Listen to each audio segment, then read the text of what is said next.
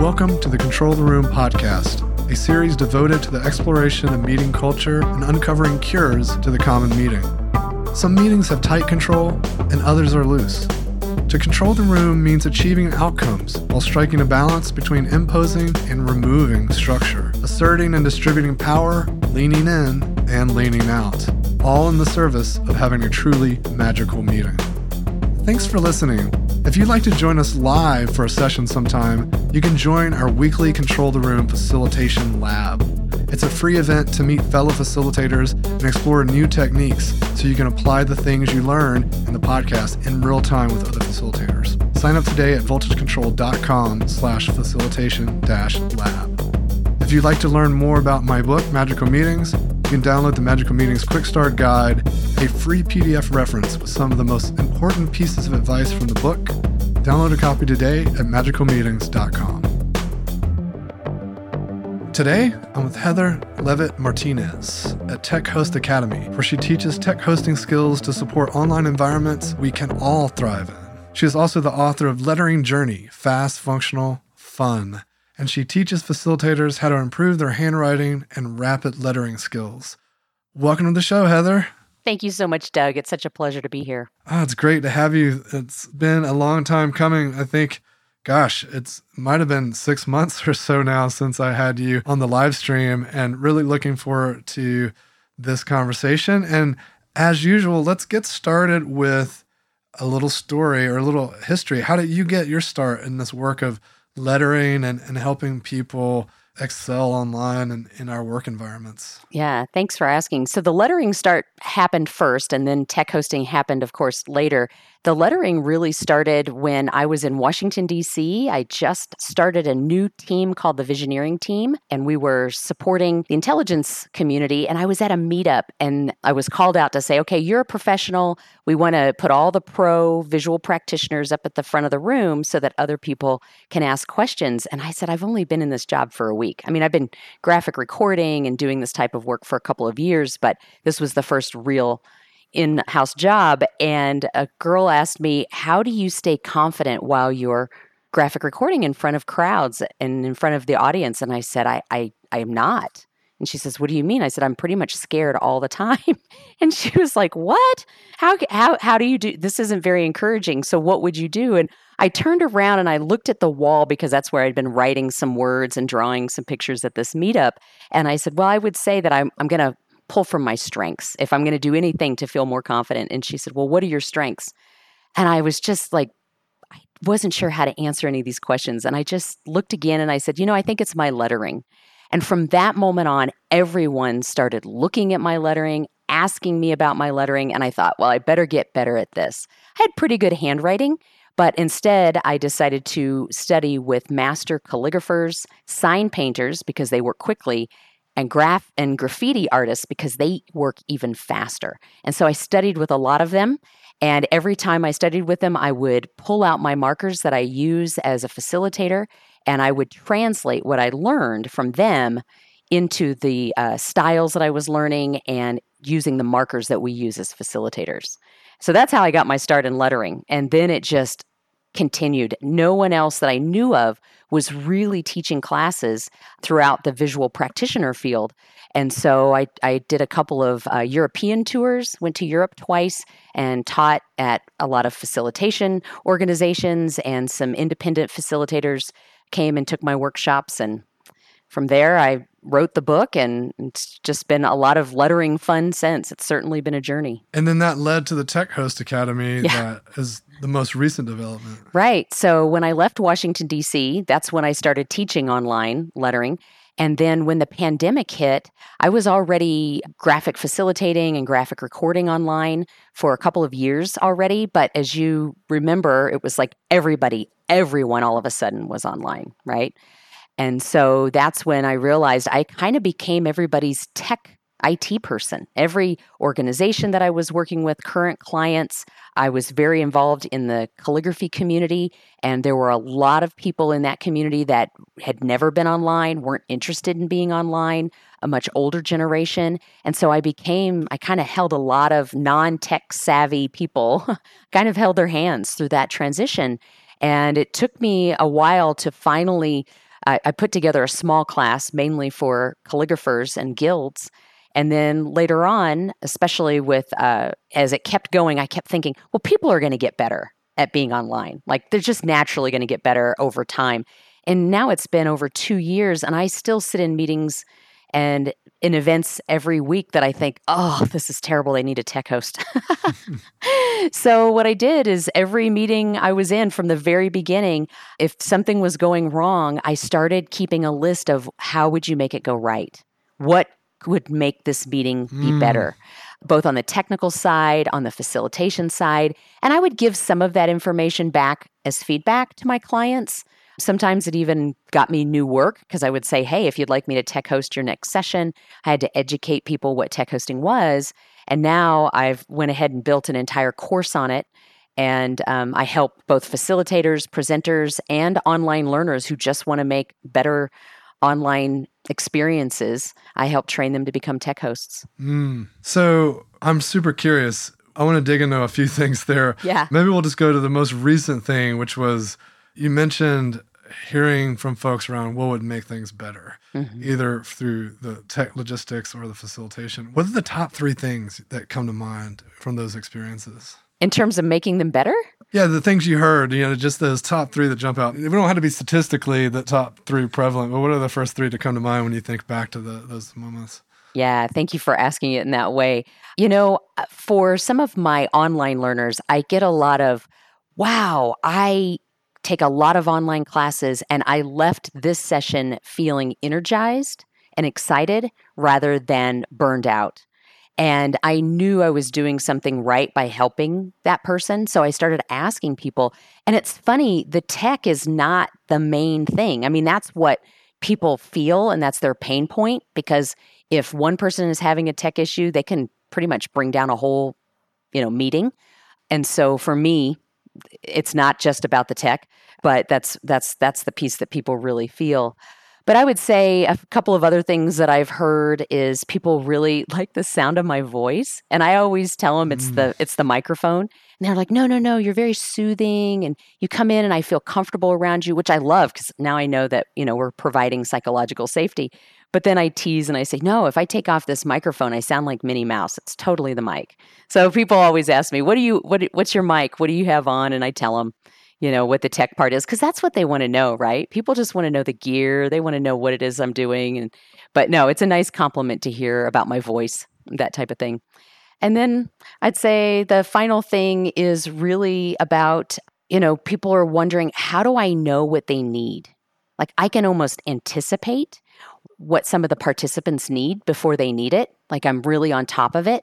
And that's one of the things I love about Lauren Green. She's one of the experts that I work with here at Tech Host Academy. She says, you just have to Google faster than anybody else in the room to be a tech host. And I'm like, well, it's a little bit more complicated than that, but it's really true. You have to be anticipatory. You have to know what's going to come next and kind of understand how meetings work, what the purpose of the meeting is, how to support that facilitator, and to kind of understand the level of tech savviness, if that's a word, of the participants so that you can support them. Mm. You know, coming back to the voice thing, it reminds me of how, well, I own a recording studio, have done a lot of recording over the years. And in the studio world, you know, we have ways to monitor the sound. We don't just commit that recording to, well, I usually say to tape.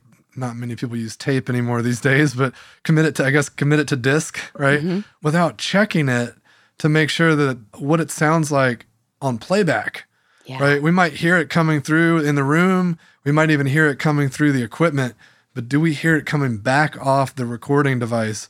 And I think that's something that people that weren't either musicians or experienced with recording aren't aware of, because you set up Zoom, you flip open your laptop or whatever, and you join the meeting, you have no idea how other people are experiencing you. Yeah. So I highly recommend even just like recording a Zoom meeting with yourself, or even just, you know, get your spouse in there and hit, and then record it. They can tell you what they're noticing.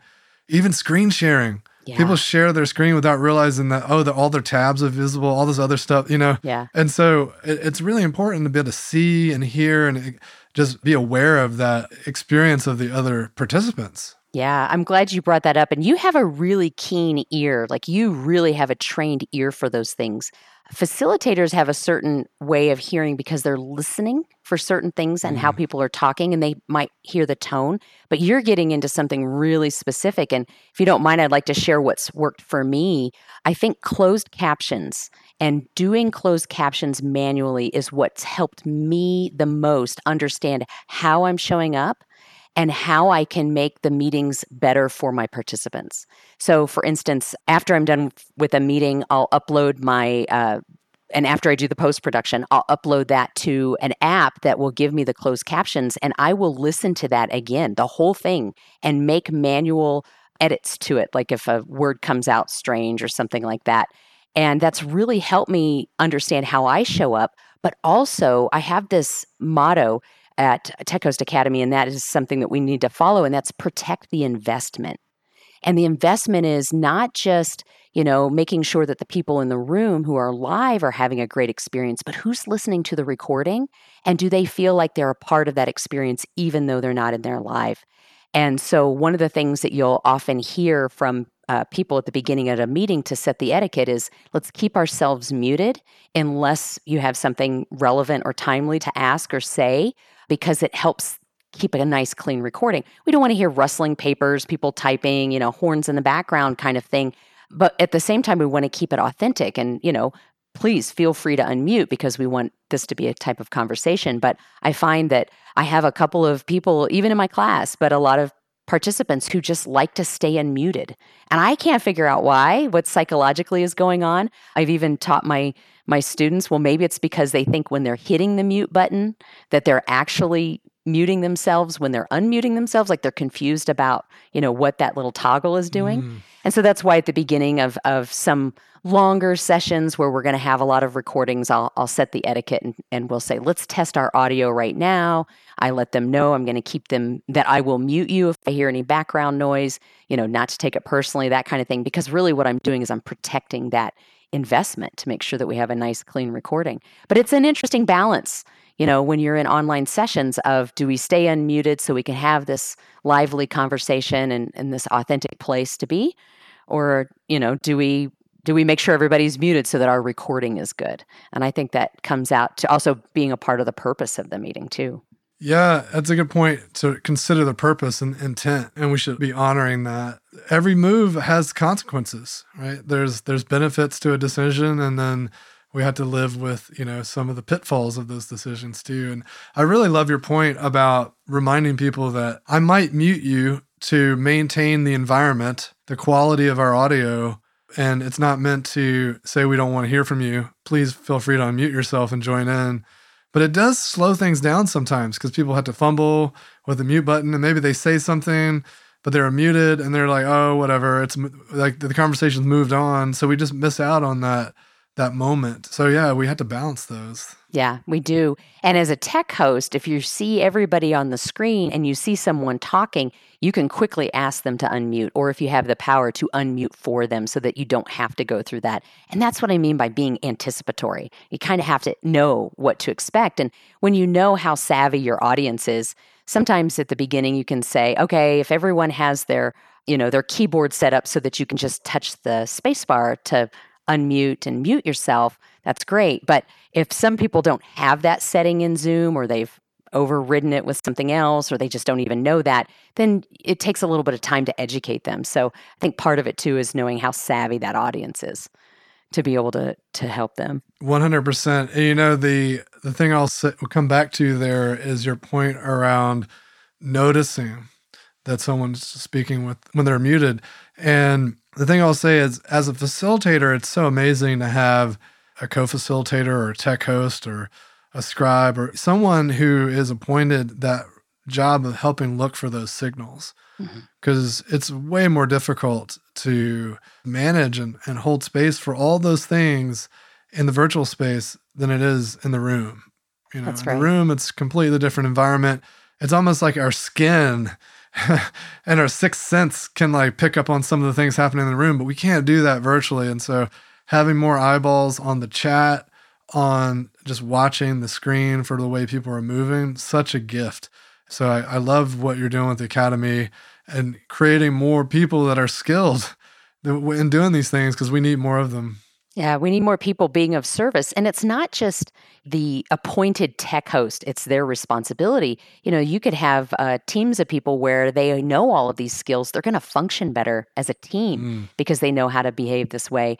Um, but I think still there aren't enough tech hosts or service-minded people in these meetings to be able to do that. I love what you said about being in the room. I personally think that some online meetings can be more productive than in-person meetings, mm-hmm. but there is a, a certain sense of being in person that, of course, we can all appreciate. And one of the things when you said that about that sixth sense, there's also a kinesthetic benefit of being in the room. We're flat images when we're on screen. When we're in an online meeting, we're just a bunch of flat images. So it's really hard to see movement, right? And kinesthetically, meaning if I'm a facilitator at the at the front of the room, I can actually use my body language or move across the room or get close to someone while I'm doing something else. And that sends a whole nother message, doesn't it? It does, one hundred percent. And it's really powerful statement you just made. And I want to come back to it around if you're training more people, they don't even have to be in a role or employed as a tech host. But if they understand these moves, they understand how to show up, they're aware of what can happen and what could happen, they can help the outcome of the session be so much better. Yeah. And, you know, that's something that we talk about in the book, Magical Meetings, which is how to be a magical meeting participant. Ah, nice. Right? Yeah. Yeah. And so... And we advise people, you know, once you have these facilitation skills, it can be tempting to usurp the meeting, right? We're not we're not suggesting that you do that, right? No one enjoys having someone come in and like take over. But wow, you know, what an opportunity to help someone out in a big way. Yeah. Or even just notice that someone hasn't been contributing and say, "Hey, we haven't heard from Susan in a while." Right. And, you know, you don't have to be the facilitator to point that out. And so I think when you said that about the tech host, I totally agree. It's right in our ethos and our philosophy around the more people that become aware and skilled in, in this way of thinking, this way of meeting and working, the better that people just exist in general, right? We, it doesn't have to be any official thing that we sat down and planned out. It's just like, hey, this is how we're showing up now. That's right. It's really modeling the way, right? And it's also mm. about... You know, we don't get a handbook on how to behave in society. And then we didn't get a handbook when we all started getting online. And we can just look at posts and how people show up and not their best selves. And that can fall into meetings as well and online mm-hmm. sessions. And I love what you're saying about that. But I will say it's been, there have been opportunities where I think, oh my gosh, I could totally jump in right now, save us twenty minutes, and then we can all have a better meeting.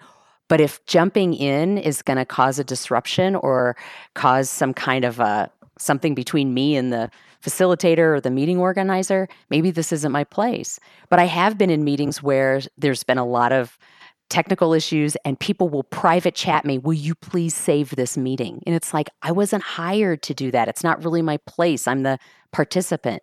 And I will, you know, either private chat someone or unmute and say, can I help you with this? And it, and it's a fine line. I, I think you're right that we you can't, just because we know this information doesn't mean we get to be in charge. You know, we can't do that. Um, but yeah, can I share with you the, one of our mottos at Tech Host Academy? Sure, of course. And it yeah. kind of goes with this, and it's lead with service, support with grace, and partner with integrity. And the reason mm-hmm. why I bring that up is because service-minded people like you and I, facilitators, we're going to see how we can help out. But we really need to support with grace. Like, where is our time and when do we step in?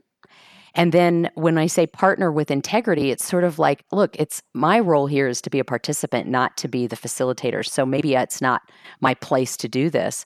But maybe after the meeting, I can say, hey, I really enjoyed this session. I learned a lot in this way. Um, I did see where there was an opportunity with this, and you probably saw it too. But if you need some tech hosting support, I'd love to partner with you. And I don't say that to everybody. I say that to my ideal clients or people that I want to mm. work with and and ones that I feel like, I think this could be a good fit. You know, it, this stuff you're talking about is making me think a lot about confidence. Yes. This thing around being underconfident and overconfident and like, yeah. And also just over time, you start to build a sense of what's appropriate as far as Because sometimes it's okay to jump in and be like, okay, okay, okay, let's just do this a little different. And then everyone's totally grateful and thankful for it, right? right? And I think part of it's knowing your relationships, having situational awareness. Yes. And and really knowing the context and being a little clairvoyant on how people are going to take it, right? That's like, right. Are, are you, do you have good judgment on, on these right. people and how they're going to respond to it? And it can be tough, right? And I think some of that just comes with the experience of, you know, just having failed a bunch and and just kind of dialing it in. It's like, I love the figure skater analogy. You know, figure skaters go to crazy extreme angles, but don't fall over.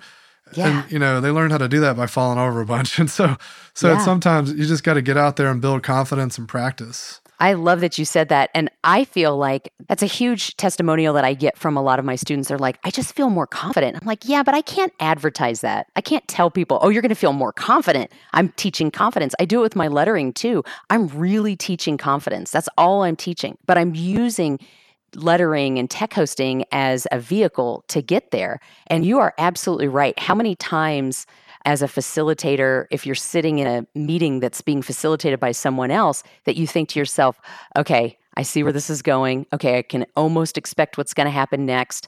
And the facilitator goes in a different direction. And you think to yourself, oh, I would do something very differently right now, right? But you know it's yeah. not your place. Or maybe... Maybe it is. Maybe you see the facilitator is struggling, and maybe you can just ask one question that can shift the whole conversation that helps them and helps the group. And you can say it in such a way that it's almost like you didn't say it, a voice just said it, right? It can be almost anonymous in a way. Like it wasn't you, the ego, saying it. It was a helper, a service-minded person saying it in service to the group and the purpose. I love that. It reminds me of some coaching we do during design sprints when we're doing Ask the Experts. And the goal is to allow the experts to tell us things so we can learn from them. And I tell the teams that we're facilitating, something will come up during this interview that you know that the team needs to be aware of. I encourage you, instead of telling them this thing, pose a question to the expert that allows them to introduce that thing. Yeah. And so I love that your point around posing a question, because oftentimes that's just a, such a way to approach things with grace, right? We don't have to be the ones with the answer, but maybe if we ask a genuine and gracious question, mm-hmm. then it gives the facilitator or, or a- anyone in the limelight the opportunity to maybe switch gears a little Absolutely. bit, or at least like help the group in a new way. Absolutely. So those kind of questions are so important. I'm an appreciative and great facilitator.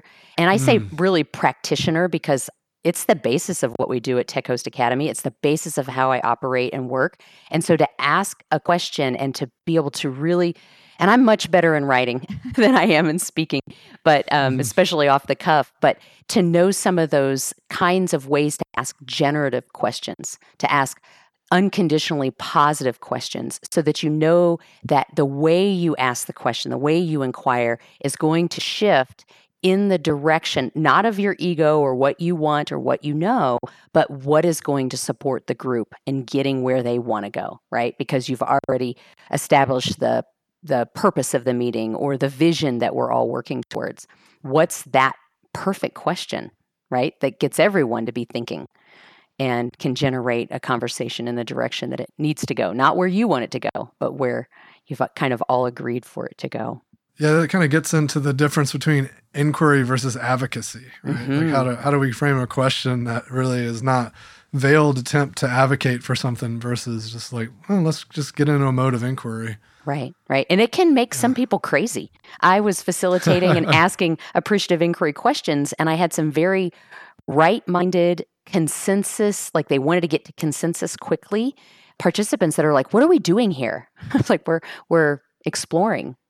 We're harvesting the knowledge that's in the room, and we're asking questions that we've never asked before so that we can have conversations that we've never had before. And they were feeling like, well, we're not getting there fast enough. Well, no, people are like popcorn. There's a few more people in the room that haven't popped yet. Let's hear what they have to say. Yeah, that's really important. And we always like to say that whether you're opening, that is generating ideas, or closing, where you're kind of restricting or constraining or filtering ideas, kind of making those decisions, someone's going to be unhappy. Yeah. Because, you know, classically, you're during opening and generating your decision makers and your engineer types that are wanting to figure it all out and get the constraints on the table. It drives them crazy, right? Because that's yeah. not their love language. And then likewise, the super creative, like dreamers, when you start adding the constraints, they're just like, oh, why aren't we ideating anymore? You know, exactly. So it's like, so, you know, I think as a facilitator, we got to understand that, like, there's no perfect zone for anybody, and how do we hold space for all of them?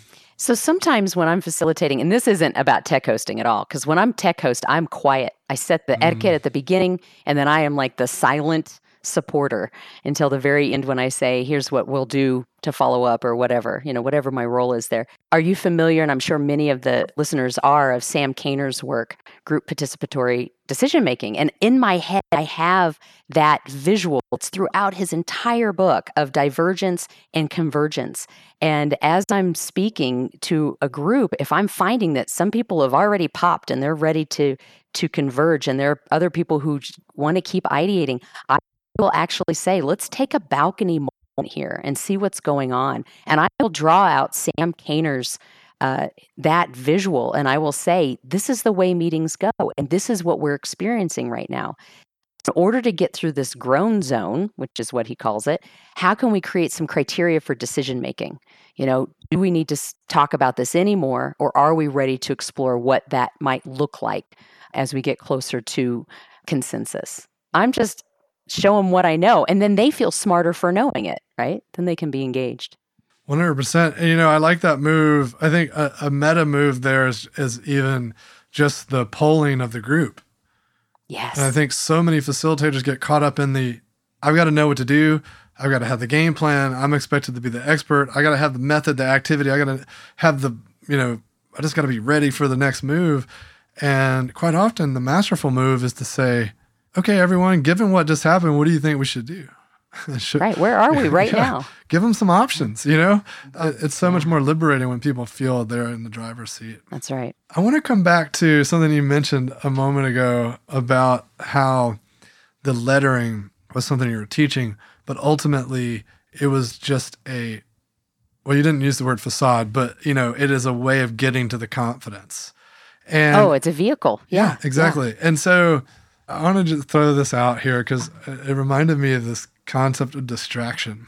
And in physical fitness, there's quite a few techniques around distraction where, like, if you have a, a weak muscle or a muscle that is damaged or the brain is kind of shut it down because of a past injury, you can actually use distraction techniques to make the brain stop paying attention to it, and then it starts working fine, mm-hmm. which then allows you mm-hmm. to, like, rehabilitate it. Mm-hmm. So in a way, the the even though lettering is an important part of bringing stuff to the table, it could be a distraction from the fear and from the uncertainty and the things that are blocking people and holding them back from progress. It's like, let's just focus mm-hmm. on this, but I'm really distracting you from the real learning, which are these foundational, like, you're getting the osmosis of, like, all this other goodness that, like, might be really scary to think about if we were just to throw that at you. Well, yeah, yeah. And letters are literal, right? Mm. I mean, they have meaning. Every letter in relationship to another letter creates a word that has meaning. And so they're so literal. And so two things are happening there. First, it's literal. Second, and you may have heard me say this before because I say it all the time, and that is, we have had some kind of a mark-making tool in our hand since before we started making memories. Right? So we have a muscle memory of making letters. We are adults. We know how to make letters. We've been making them all of our lives. So we should feel confident about it. But get a room full of facilitators together that are focusing on their lettering, and I have them do a quick warm-up, and I start hearing everyone say, oh my gosh, this is like being back at school. Oh yeah, I remember being back at school. I was taught by, you know, so-and-so. They hit me with a ruler. You know, you start to hear all these terrible, like, traumatic stories mm. around learning lettering. Um, or I, I never learned how to hold it right. How should I hold it? And I'm like, you are an adult. I am not going to ask you to hold your your your marker in a different way now. Let's look at how you're holding it. Let's make sure it's comfortable so you can feel better about it. And so I used to spend a lot of time just trying to uh, address people's negative thoughts about it. Now, like you talked about distraction, now I use lettering as a way to look at the way we're creating some marks. I slow them down to learn how to create that muscle memory. And then I give them activities to speed them back up.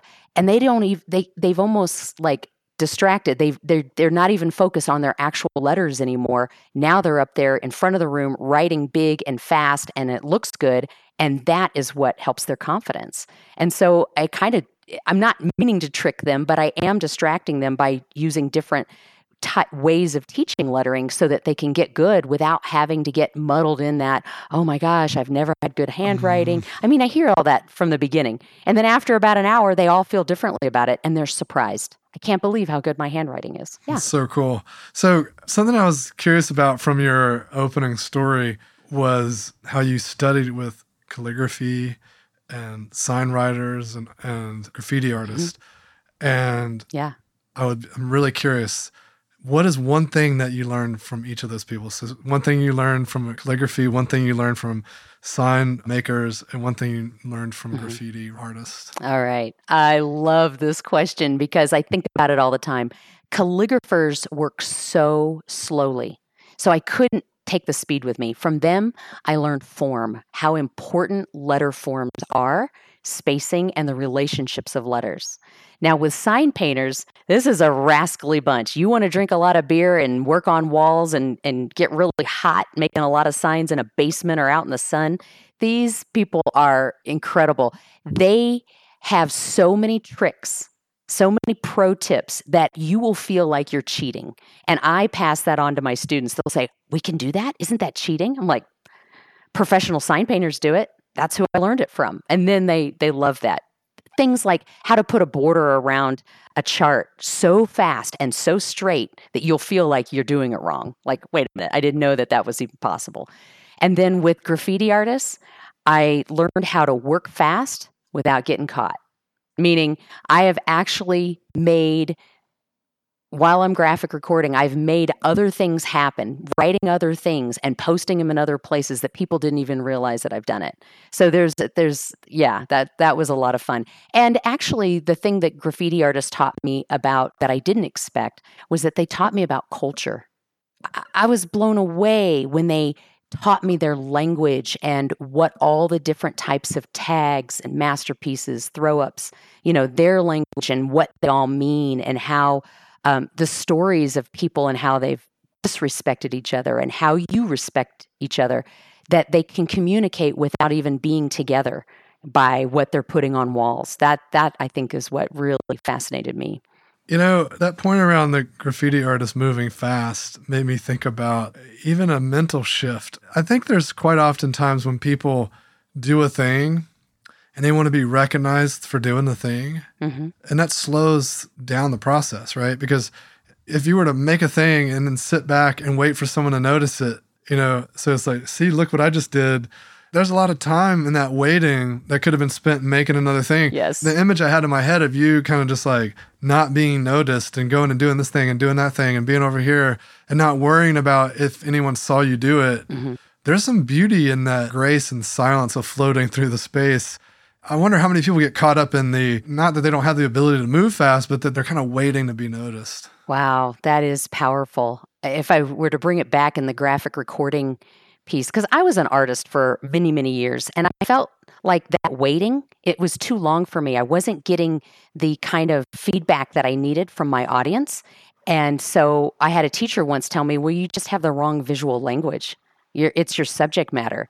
And I went, I don't know. I think it's my audience. And there, he's like, well, people are going to react however they react. And once I became a graphic recorder, it was like, I have an audience here. And it's my job to serve them by using these techniques and these ways, by scribing, making visual notes for them.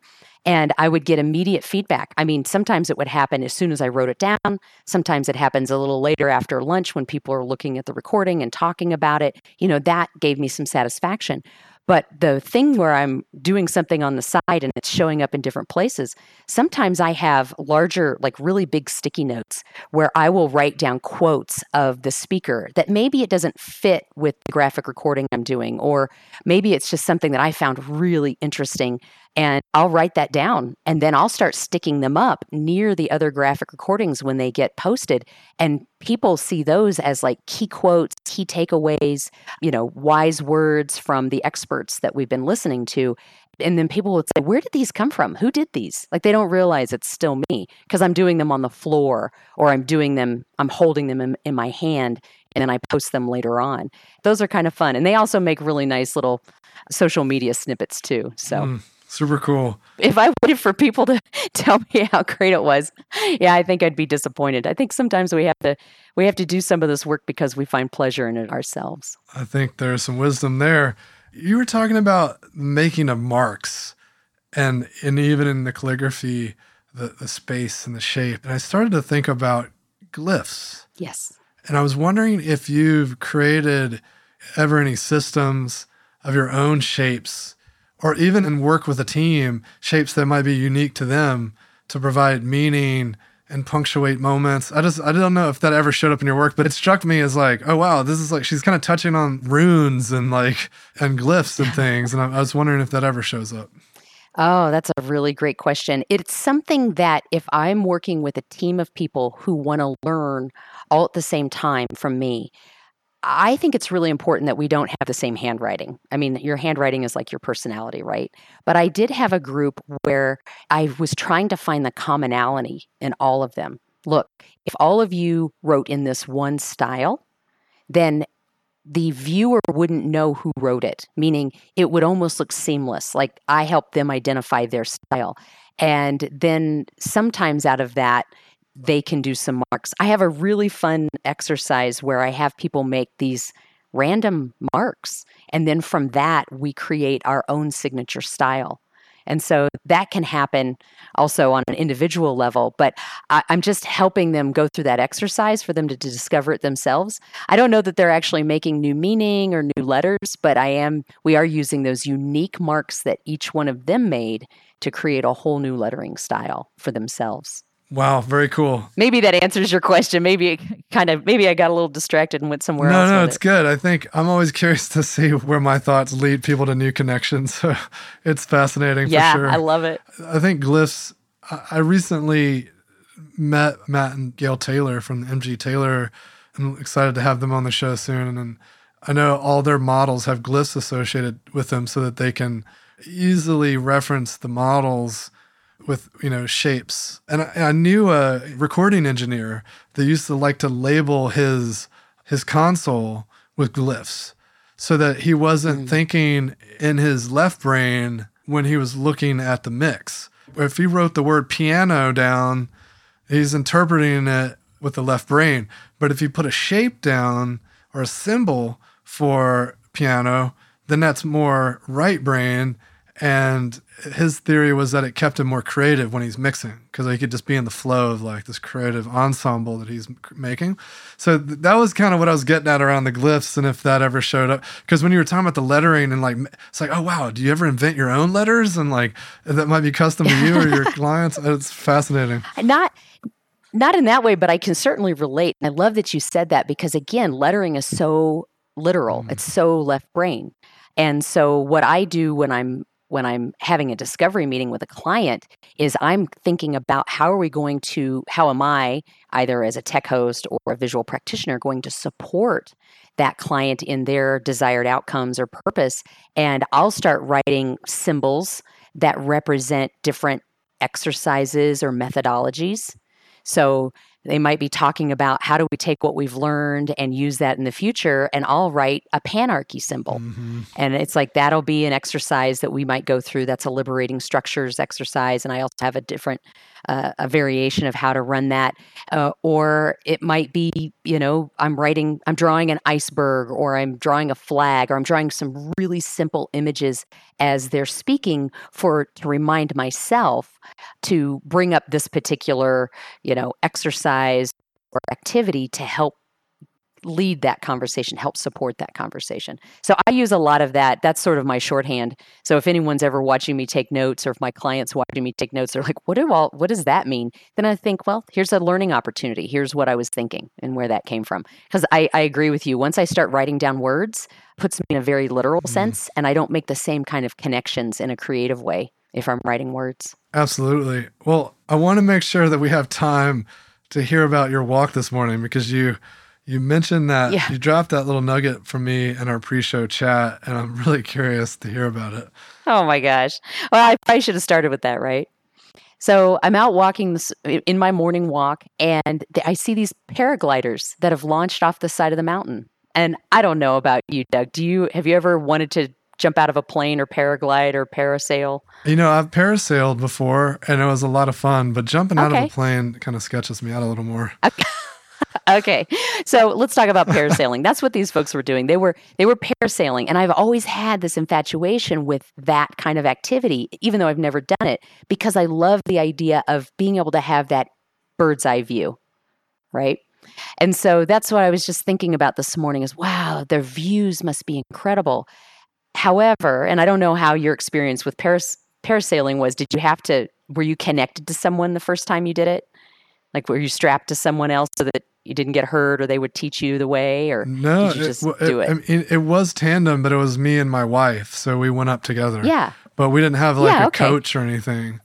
Yeah, right, right, right. Okay, but you had to learn somehow, right? Actually, it was it was amazingly simple because basically it was in Australia, so, and and it was like in ninety-nine. So who knows, like if now. They're not as litigious there, so maybe you know maybe it's different in the right. U S. But it was almost like a winch kind of device, and so we you know the parachute, and we were strapped in, and that we were kind of the boat was going along, and they just started letting the winch out more and more and more. So you just kind yeah. of rose up in the air. So it was yeah. very graceful versus like a plane jumping out of a plane. There's a lot of apparatus yeah. that could go wrong because it has the parachute has to exactly. unfold, and and you're way up in the air versus. The, the other where you're just kind of slowly lifting up. So if something's going wrong, wrong, you don't even lift up, you know? So right. No, I've done that one. When it's from a boat, yeah, it's almost like fail safe, yeah, right? Yeah. But but if you are going to do something like jump out of a plane, or if you're parasailing, just launching yourself off the side of a mountain, I, I just guessed, well, there's got to be someone that you're strapped to, that someone's going to, in case you faint or something like that, someone's going to pull the ripcord for you or help guide you in such a way. And I was just thinking about that this morning, about how we, like we're all online now, so we can all just kind of tech host our own meetings. No, we kind of need someone to help us out. But when we have that point of view, that wonderful bird's eye view, we're able to see more of what's going on in a meeting. Whereas if you are someone who attends a lot of meetings and you just plug in your computer, get online, go to the meeting, you might have more of what I would call like a mouse energy, someone who's in it. They're in the weeds, they're in the thick of it, and they don't see what needs to be happening.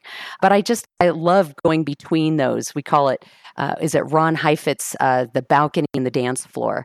And seeing that image this morning as I was hiking on the side of a mountain, I wasn't as high as the paragliders or parasailers were, but just seeing that and being reminded that our views really do have an impact on how we show up. And I just, that's what always makes me think about every meeting needs a tech host, right? Because we can see everything that's going on and we can have an impact on that. Or if we get down in the weeds with someone having a technical issue, we have to kind of imagine what their point of view is as well. So, wow, super cool. And, you know, I think at the end of the day, I, I love these analogies where we're going into an environment that it's kind of no way to know how it will unfold. Mm-hmm. We can anticipate some things because of prior experiences, but we don't know everything about what's going to happen, right? That's right. There's going to be some emergent qualities. To your point, will they faint? And until someone's built up experience, you don't know how you might react to a situation. So having fail-safes and having guides makes a ton of sense. I think that's a great analogy for facilitators and, and tech hosts alike. Yeah. Yeah, it, it really is. And we've got things, right? We've got tools to our disposal. We know what our agenda is going to be. A lot of people who are attending the meeting could see who's on the meeting list. And you've got some, okay, what are some patterns there? You know, what are some of the behaviors that are already set up that you're going to have to navigate? I think we're in a place now in our, I would even say infancy or adolescence of working online, that we have an opportunity to do things differently. Mm. Oh my gosh. And I can't wait to see what the next generation does with this technology to help us progress further, faster. Hopefully they're going to tell us that we've been doing it wrong so we can do it differently.